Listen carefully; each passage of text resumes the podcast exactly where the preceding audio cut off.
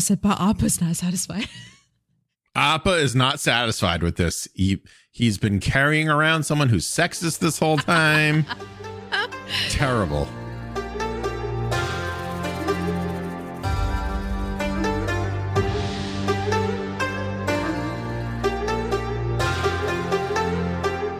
Hello, and welcome back to Avatar, the podcast.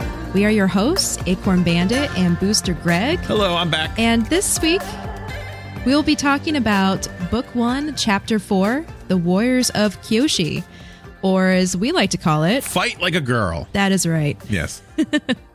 We are so excited to jump into today's episode, but as a reminder, we do have an email address and would love to hear from you. If you have any MVP nominees or morals of the episode, we'd love to hear from you at avatar, the podcast at gmail.com. That's right. If you found any Avatar news that we didn't and want to share it with us, that email address is the perfect place to send over those articles and updates. So please do so.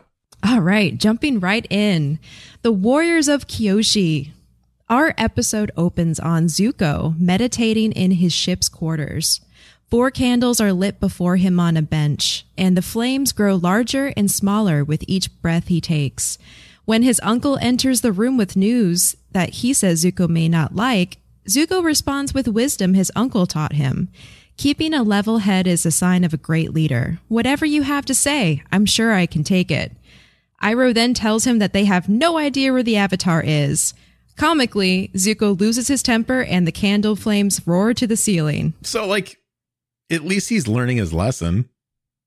Like like he's like this is what I should be feeling and then like doesn't, but like he's aware that, you know, he should be. He shouldn't lose his temper. Yeah, he's internalizing the message even if he can't live it yet, which um, I have actually heard psychologists and therapists say that is a real thing. Someone can give advice to another person and not take it themselves. Yeah. Do as I do, not as I no, do as I say, not as I do. I always mess that Exactly. up. Exactly. Yeah. Iroh reports that there have been multiple sightings of the Avatar, but that it has been impossible to track him down. The camera zooms in to a map where dotted lines trace a chaotic and random path. Zuko muses that the Avatar must be a master in evasive maneuvering. The scene switches to a different map, this one held by Sokka. Sokka asks Aang if he has any idea where he's going. When Aang replies that the place he's looking for is near water, it's obvious there is nothing intentional about this maneuvering at all. Spoiler, he is not a master. I love it so much. Clearly, this master of movement and deception. Nope. He just can't find the place he's looking for. I also like to think like headcanon wise, he's making pit stops along the way. Where he's like, because remember the first episode, he goes, I want to do this, I want to do that, I want to do this, I want to do that. So I'm thinking like he's flying over and he's, he's lost, but he's also like, oh, sea turtles. Let's go see them. Yeah, yeah, exactly. That is exactly what he's doing. Yeah. Aang attempts to impress Katara with an airbending trick, but Katara is absorbed in the pants she's mending for Sokka. Sokka makes a comment about how girls are better at domestic things like sewing, while guys are better at hunting and fighting, and Katara throws his half mended pants at her brother's face. He immediately pleads with her to finish because he doesn't know how to sew. I'm, I'm just gonna I'm gonna gonna address the uh, Momo in the room. Well, not the Momo. Okay, The, please Appa do. in the room. This is not Sokka's finest episode in terms of like I don't know being open minded or literally being not a giant jackass. To be yeah, honest, not being a sexist. yeah. Yeah, the show's really building him up for a great fall and a Yeah. great lesson learned. Yes. yeah, I feel like we're both going to know what the lesson is to take out of this episode. It's very heavy-handed. Um, but yeah, Yes. as soon as this episode, like I, like a, like a lot of these episodes, because it's been so long since I've watched it, I've forgotten. So when he was just like, women should be sewing and men should be hunting, and she's just a girl, I'm like, ah, pal, not no, come on. But still, yeah, we know it's for a, a character evolution, but still, it's very like cringy. I could only like stomach this episode two watches throughs as opposed to my usual four. So I was just, I just couldn't do it. I know. There is something to be said about presenting it that way where there's like an immediate consequence to Yeah. him casting judgment like that Oh, yeah. because Katara is like, okay, your pants are done and throws it at him. And he's like, but oh no, wait, I do need your help. Well, I think you do have value. Wh- whenever he is like whenever he's being sexist so we've only seen him do it a couple times uh and this i believe will be the end of it. Um there is you're right an immediate consequence. There's an immediate action to that. So like i think in the first episode he got wet and then was insulted. Like in this one he doesn't have pants or unripped pants. So Yeah. yeah that is good Katara must have taken pity on him and fixed his pants because we don't see any holes for the rest of the episode. So, or he tried to sew it himself and his top is just covering the really bad soja. yes So the group lands on an island shaped like a crescent moon. Katara insists they should keep flying for a while before making camp, but Aang says they should take a break because Appa is tired. However, it's obvious that he picked this island for a reason and runs excitedly to the shore where, in the distance, a giant koi fish launches itself out of the water. Aang announces that he's going to ride it. Katara and Sokka watch as Aang swims to the elephant koi and surfs on its back.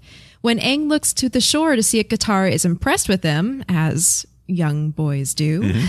Mm-hmm. he sees her running off into the trees to keep Appa from eating something, and his face falls in disappointment. But like, I think the thing is too. There is he thinks that she's just disinterested, and really she's like, you know, Appa's eating something he shouldn't be eating or whatever.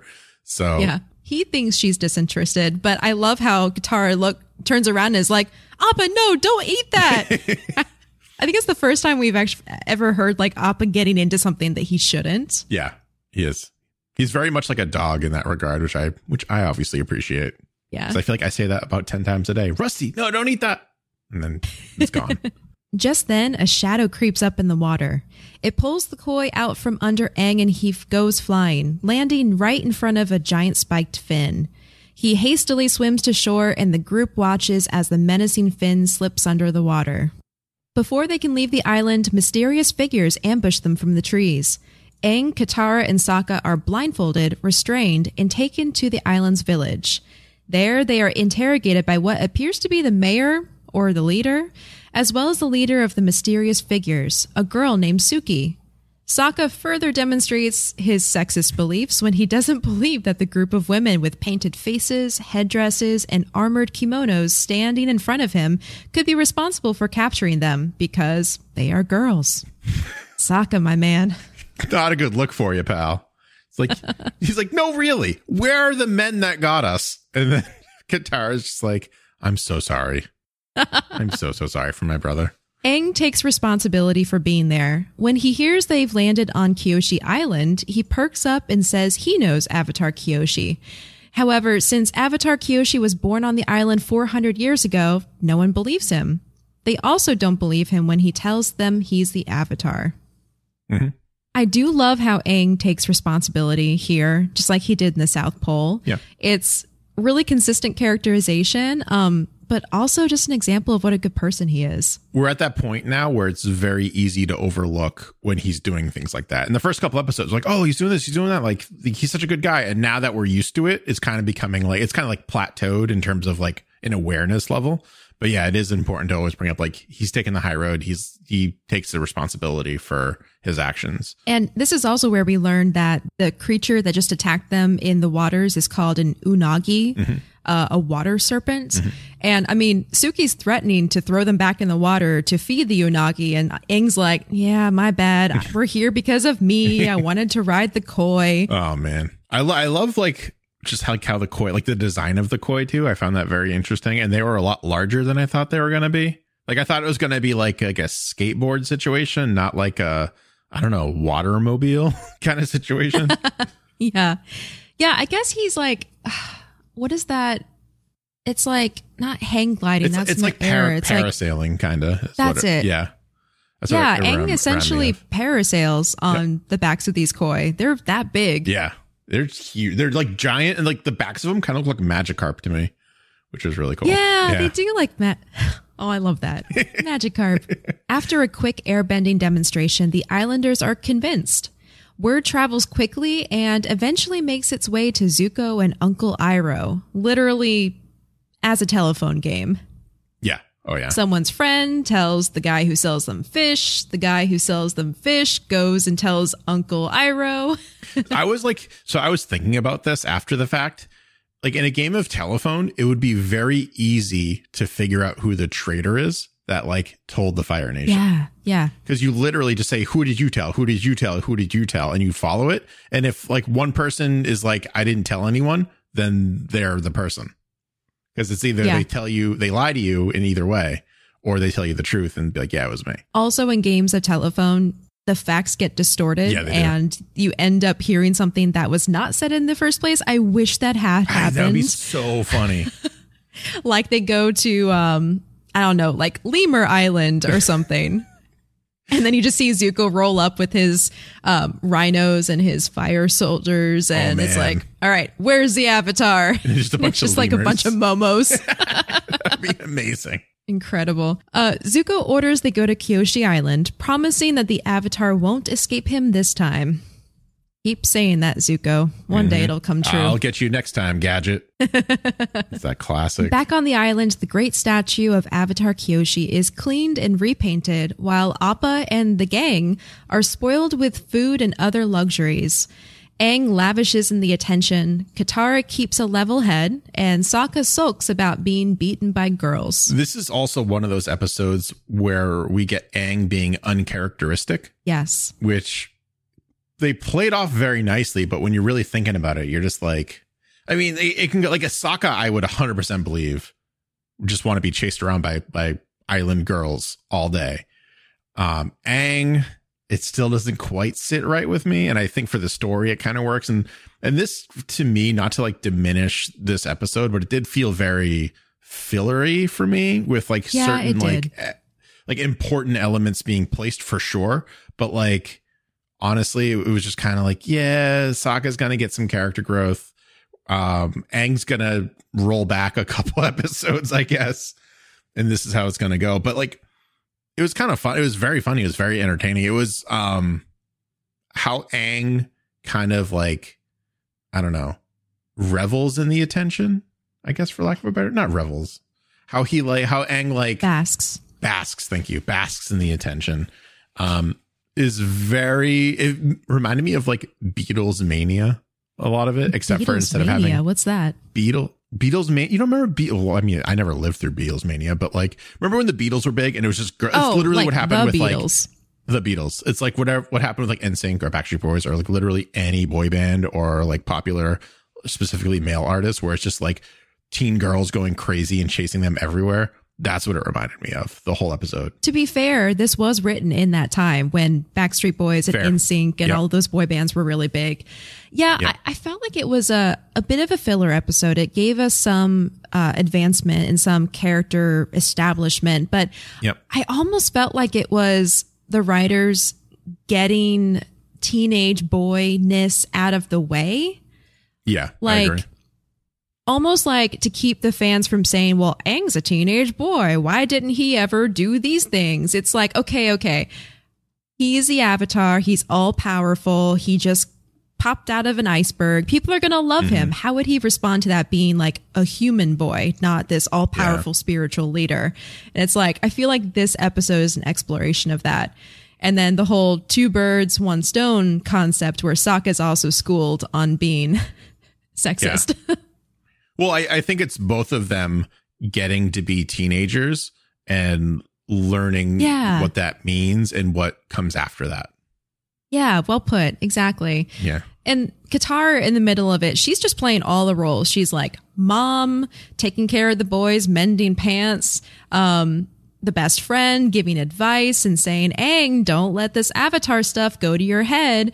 As she's like being responsible and planning for their trip and stuff. Katara is just like, Katara really is the glue that holds them all together. I don't know what Aang and, and Sokka would do if she wasn't there. Oh yeah.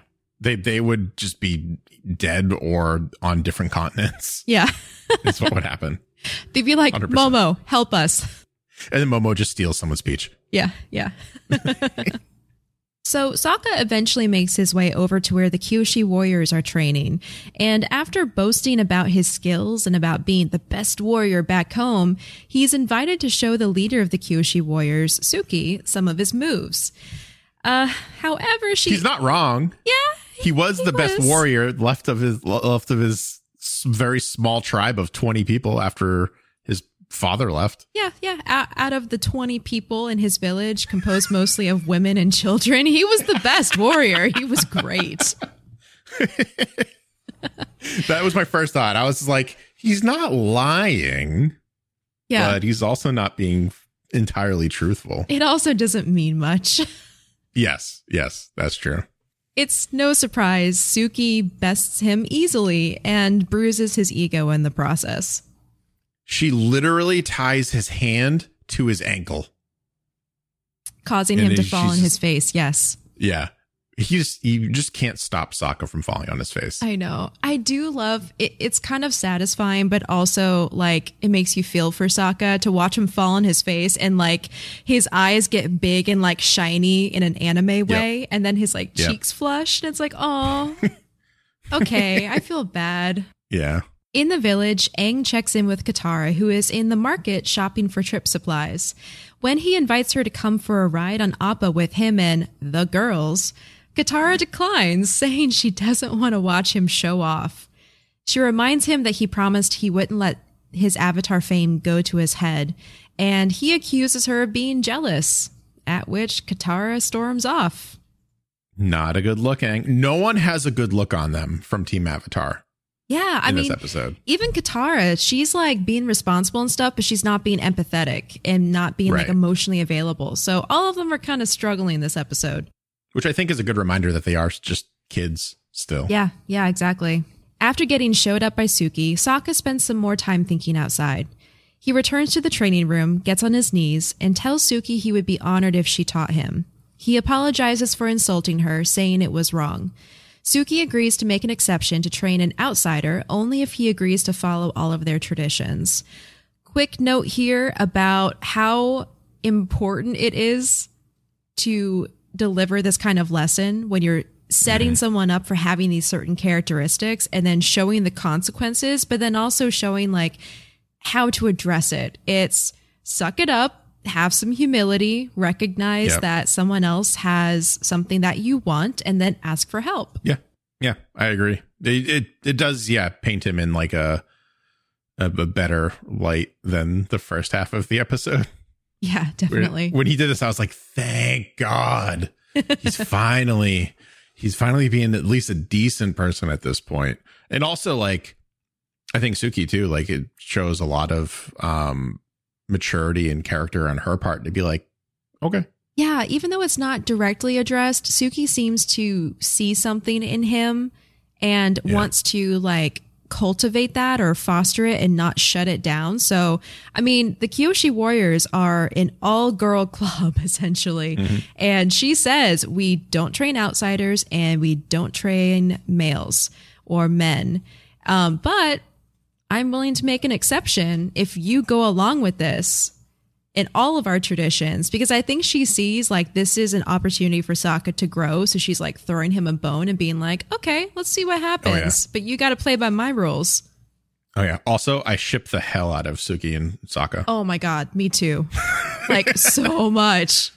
It's so good. They're so perfect for each other. I'm the kind of person who complains about uh, star-crossed lovers and like in young adult fiction where it's like they're meant to be and it's like electricity and they're Yeah. like in love even though there's nothing that happened between them.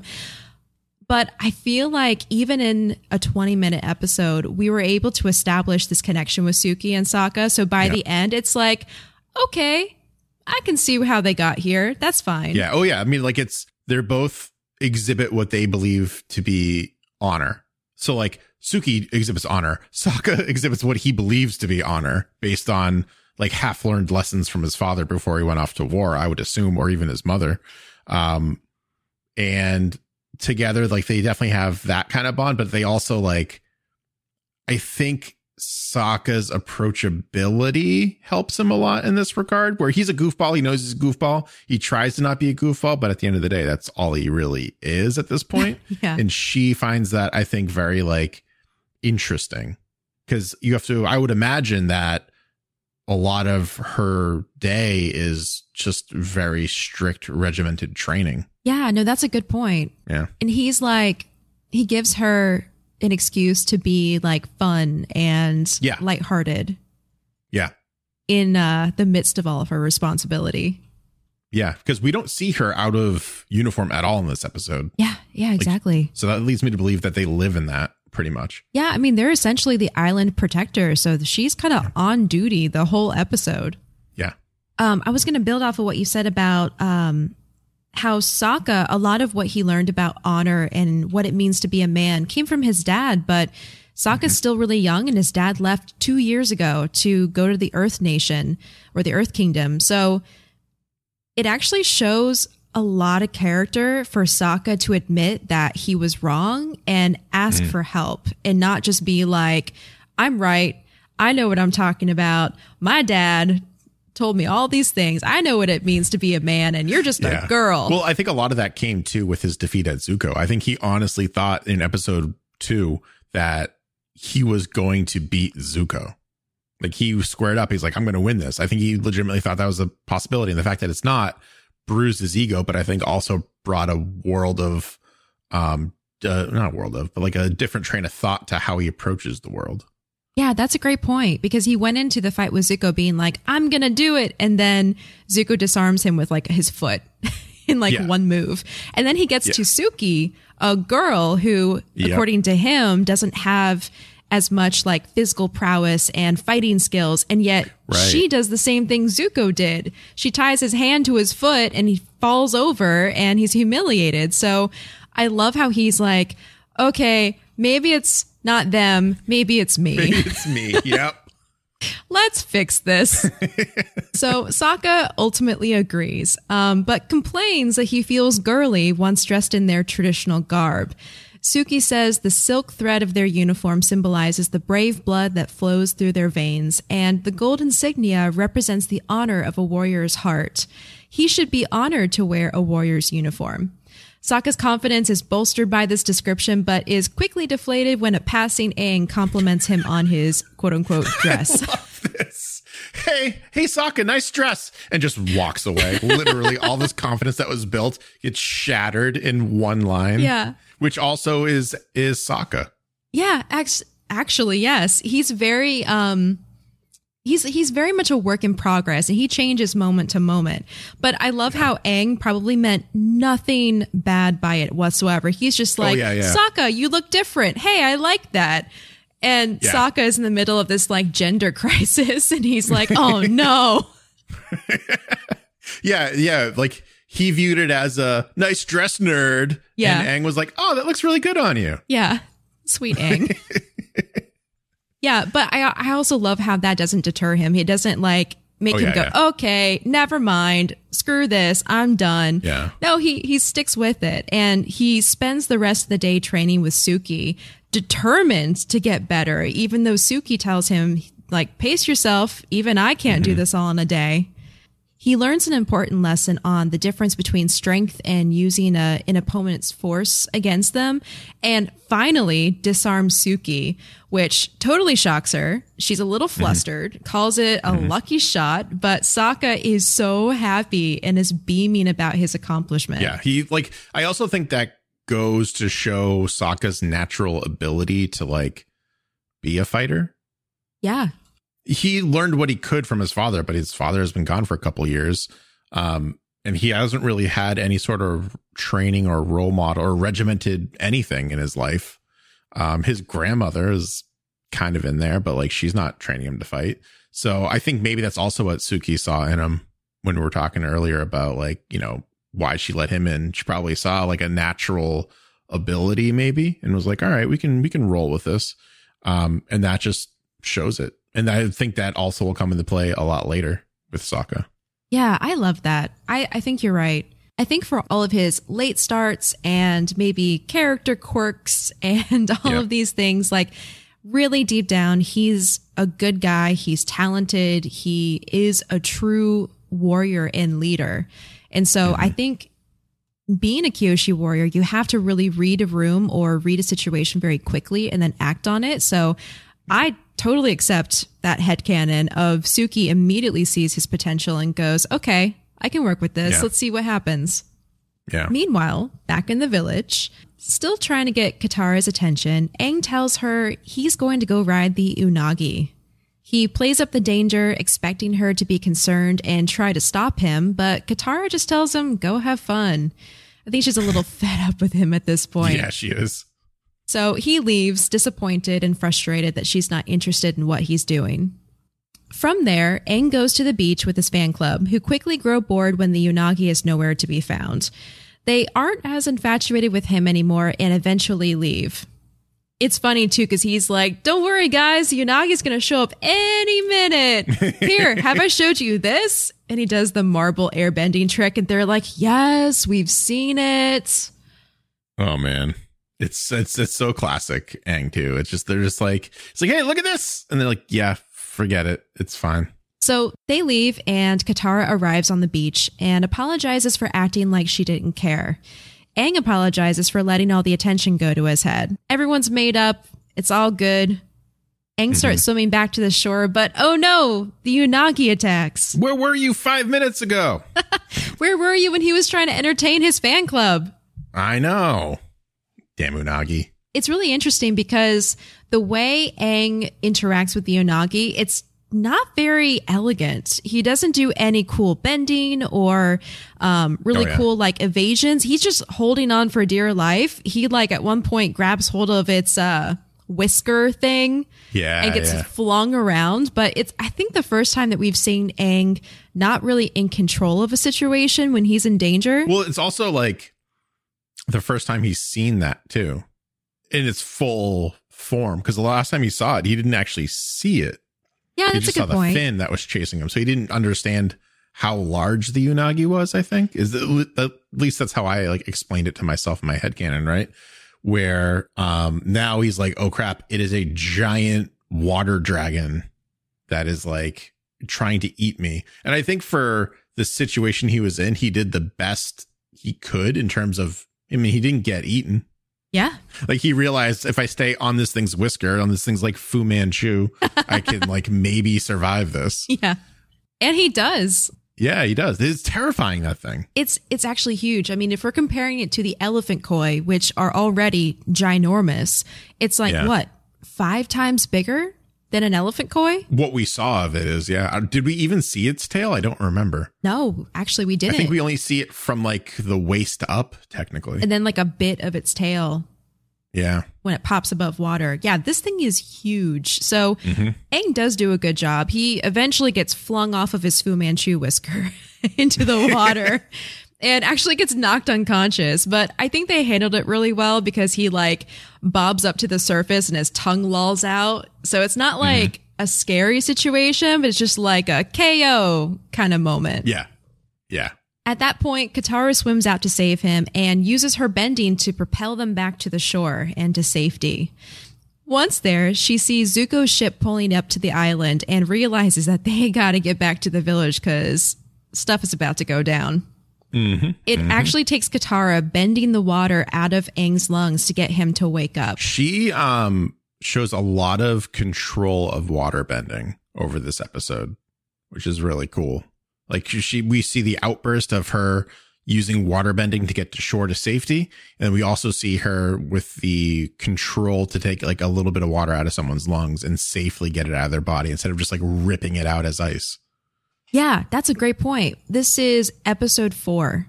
And in Yeah. episode one, she could barely hold a fish in a water bubble without losing control and dropping it. She has come so far. Mm-hmm. That's also a quality about Katara's character that I like is she's so focused and so determined to get better that we we see her in the episodes just like practicing water bending in all in any downtime she has. Yeah, that's just her character. Is she wants to get better. She's determined. She's going to do it um, by the only way she really knows how, which is practice, which is what you should do. Whereas Sokka is doesn't do that. He wants to be a better warrior, but he never practices being a warrior. He just kind of like lounges around and complains about not having food and like rips his pants and in between scenes and does all this kind of like crazy stuff. And it, it's a very good dynamic between him, him and his sister to really show like the differences. Yes, I agree. We cut back to the village where Zuko and the Fire Nation's soldiers have arrived. When the Avatar is nowhere to be found, Zuko orders the soldiers to search the village. The Kyoshi warriors rush to the village's defense and disarm a lot of the and disarm a lot of the Fire Nation soldiers. Aang arrives and fights Zuko, at one point using a pair of Kyoshi fans to blast Zuko into a building. That was so cool. As soon as he got those in his hands, I was like, "Oh, it's about to go down." Oh This yeah. This is amazing. And he doesn't like it though. He immediately throws him down in favor of his staff. Yeah, that is interesting. He was like, whoa, for a second, and then throws them down Yeah. and moves on, which I thought was really interesting. He gives them this weird look too, as if like he just like like a distaste or like a disgust at it. I don't know what it was. Like this weird look. It caught me both times. I was like, ah. And then he was like, This isn't mine, this isn't for me. I don't know if it was just like if it goes again if I wonder if the combination of airbending and those fans go against his training. That could be. in terms of being able to like I don't know effectively airbend, or if it's just a familiar familiarity. I can never say that word. I don't know why I try to use it. Familiarity with uh, the staff. Yeah, that's okay. I think we need to table that that comment Yeah. for a later episode because Avatar Kyoshi, who was born and raised on this island, um, she used fans to enhance her airbending abilities. And her life story is explored in a book that recently came out, uh, a novel actually. And there's some um, some pretty interesting things about why she uses the fans. So I like the fact that Aang probably had this like weirded out reaction to it because it really does go against the way that he was taught airbending, which is in um, a temple with a glider or just him and his body. So, yeah, really interesting. I also wonder too now that you're saying that if he felt so comfortable with these weapons and he's never used them before, and that could have also weirded him out, where he was like. I'm really good at this. I've never used this before. Maybe that's some of like Kyoshi coming out. I could see it going either direction. I don't know. I that's love really that. yeah. Wow, that's a lot for a filler episode. we were like, this is kind of a filler episode. Oh, let's dive into the psyche of Aang and using a different weapon. Yeah. and that's, I mean, really, that's what I love about Avatar because even in the silly episodes or the filler episodes, there's still some little Yeah. gems tucked away in them. Yes. Yeah. But yes, Aang does throw the fans on the ground and flees on his glider, saddened to see the village going up in flames. Um, I think he feels especially bad since he got so much attention and so much love from the villagers. I mean, he was their their VIP for the whole visit. They like spruced up his uh they spruced up the Avatar Kyoshi statue in his honor. They gave him food. He had a fan club of teenage girls. I mean, he was living the life. And then the Fire Nation comes and burns the whole place down. So he feels bad. Yeah. Yeah. They they tried to have a painting of him made that just the guy gave up on. the artist gave up on as women or girls kept on like going into the frame. I love that part. I do love that they did that little, um, what's that called? like a montage. Yeah. I do love Yeah. that they did that montage showing um, his adventures on the island and how his fan club was formed. He meets up with Katara and they agree to run away in order to keep everyone else safe, which I'm sure took a lot for him to do. Oh yeah. Well, I mean, it's um it's like a classic if I run how am I viewed? Is this really the right thing to do? Because w- when I'm watching it, I'm always watching it with like that superhero lens on because that's just like what I like read and watch in my spare time. So it's that classic Superman versus General Zod where they're fighting in Metropolis and he goes, I can't do this because we're going to demolish every single building. Let's fly to like a desert or even in Dragon Ball Z. They do I was going to say it's very desert. Dragon Ball Z too. Yeah. Yeah. Let's like, and again, like Goku and Aang, very similar characters. Let's like fight, let's bring this fight elsewhere where people will not get hurt. Yeah. Um, but at the cost of he doesn't know how people are going to view him. And Aang's not very concerned about that, but that's a very big reality of if he runs away, it's at least what I thought. If he runs away, will the people of Kyoshi forgive him? Will they understand? Like, will he inadvertently make an enemy out of these people?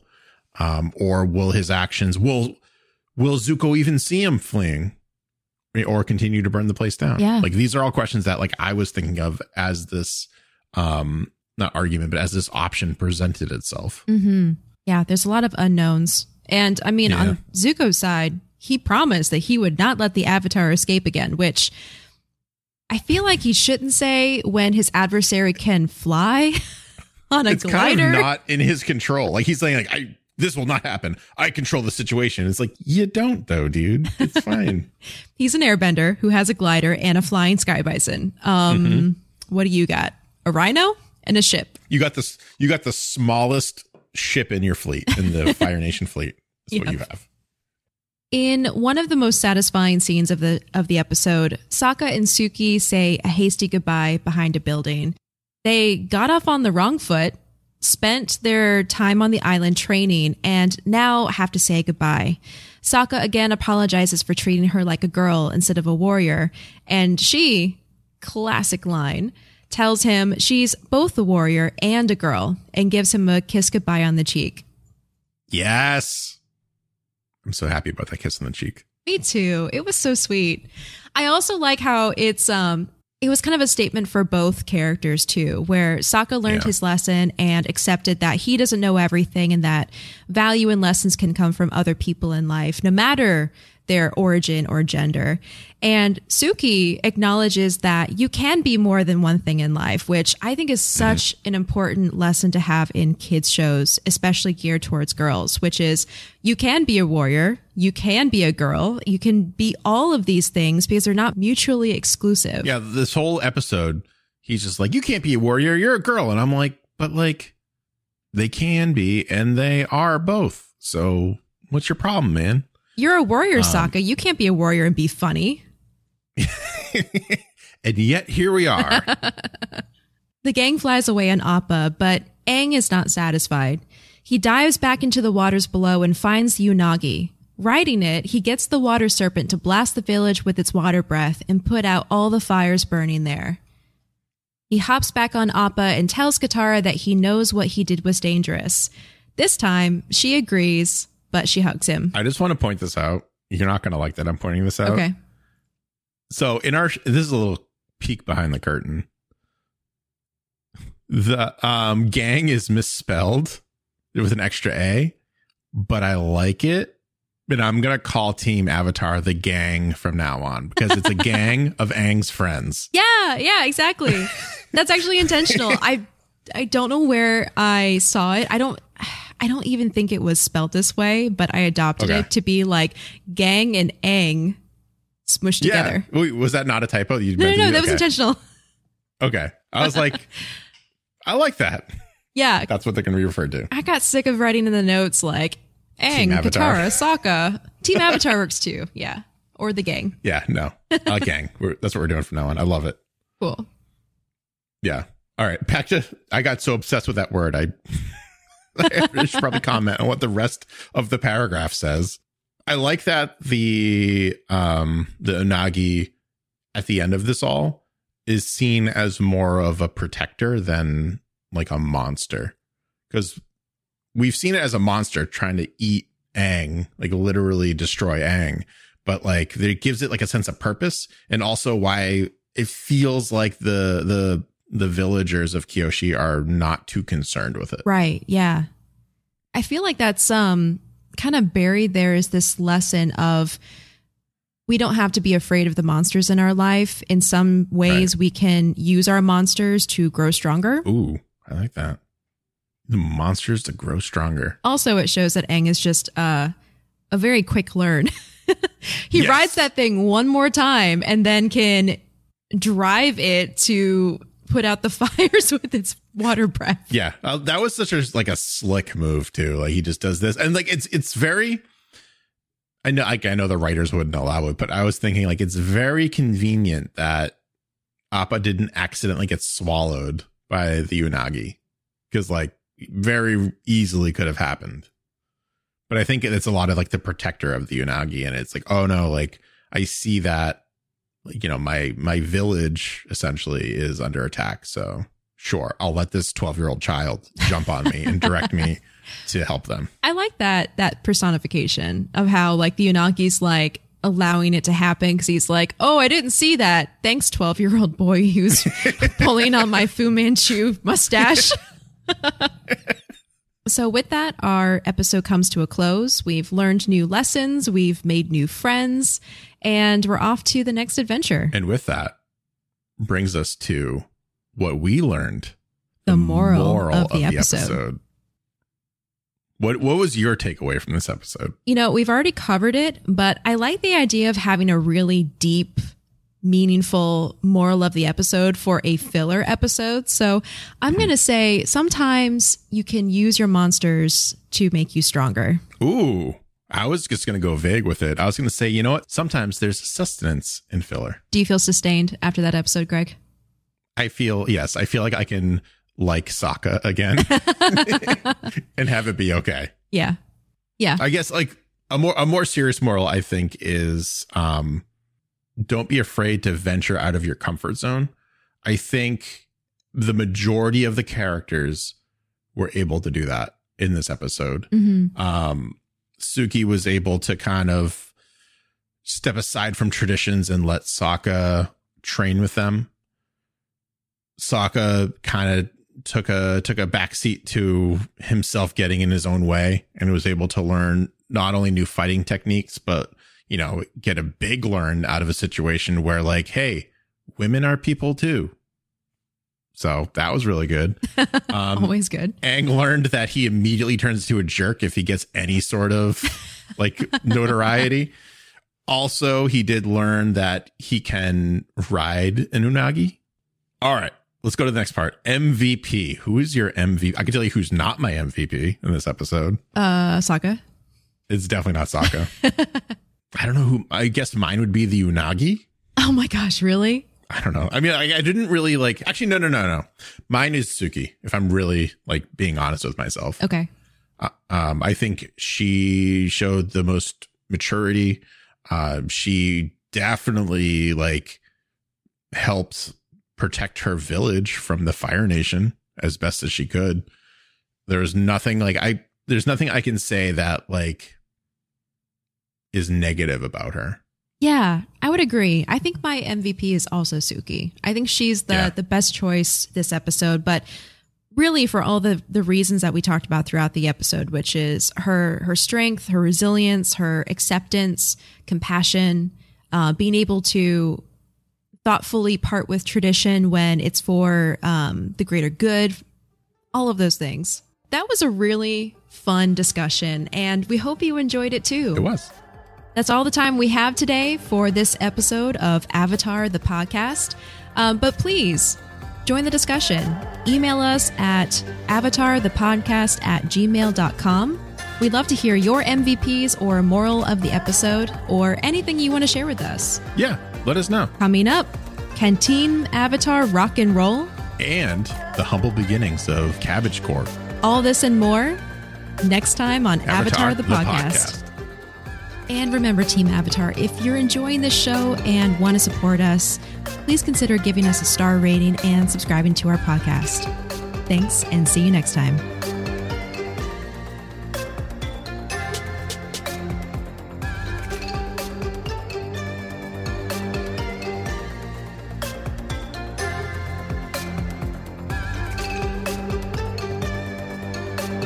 Avatar, the podcast is a proud part of the Geek Generation Network.